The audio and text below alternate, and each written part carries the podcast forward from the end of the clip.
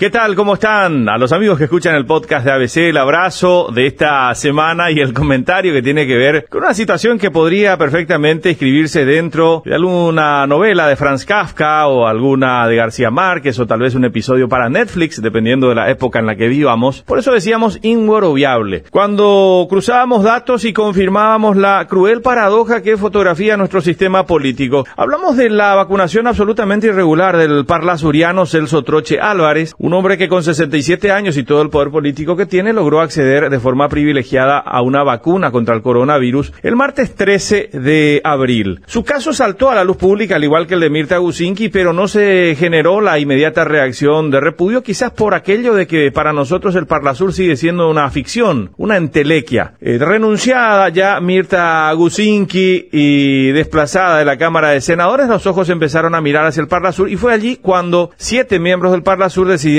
pedirle la renuncia a su colega porque veían la que se venía en términos de opinión pública. Los otros 10 parlamentarios que conforman junto con Troche eh, la delegación de 18 parlasurianos optaron hasta ahora por mantener el silencio. Hablamos de los colorados Tomás Vitar, Jorge Baruja, Juan Bautista Abogado, María Eugenia Crichino, Atilio Penayo, Jorge Torales Vera y José Manuel Torres y los liberales Enzo Cardoso, Pedro Milciades Duré y Luis Carlos Neumann. Hasta ahora callados. Lógicamente porque esto significa ir contra la corrupción y si toman una bandera por un tema determinado, quizás quien hoy se vea perjudicado también sea capaz de eh, tomar otra bandera por otro tema. Más allá de esto, lo concreto es que Celso Troche Álvarez debe renunciar a su condición de parlasuriano porque hizo uso indebido de influencias y porque además el propio reglamento interno del Parlasur establece que alguien puede dejar de ser integrante del Parlasur, puede ser expulsado por sus pares por la pérdida de decoro. Y qué caso más ejemplificador que el acceder de forma privilegiada habiendo tanta que tiene ya el derecho de acuerdo a la reglamentación del Ministerio de Salud, pero no tiene la suerte ni el peso político que Celso Troche Álvarez. Y la paradoja nos lleva a ver la lista de suplentes y constatar que si Celso Troche Álvarez deja el Parla Sur, quien lo reemplaza es nada más y nada menos que el doctor Robert Nelson Núñez Núñez, el director de la 18 región sanitaria, quien fue destituido precisamente por vacunar indebidamente a la senadora colorada Mirta Gusinki. Sale Celso Troche, entra Robert Núñez Núñez. Episodio, decíamos, para una novela de lo absurdo, pero esto no debe debería impedirnos ver la cuestión de fondo. ¿Debería impedir este episodio que Troche deje el cargo? No. Así como tampoco Núñez debería asumir su banca. Más allá de que nuestro sistema se asemeje a la mítica hidra de Lerna a la que le cortaban una cabeza e inmediatamente le surgían dos, no se puede dejar de combatir la corrupción por un simple cálculo político o una especulación de sectores. Al menos para emitir el mensaje de que de tanto en tanto la impunidad no termina ganando la partida. Hasta la próxima semana.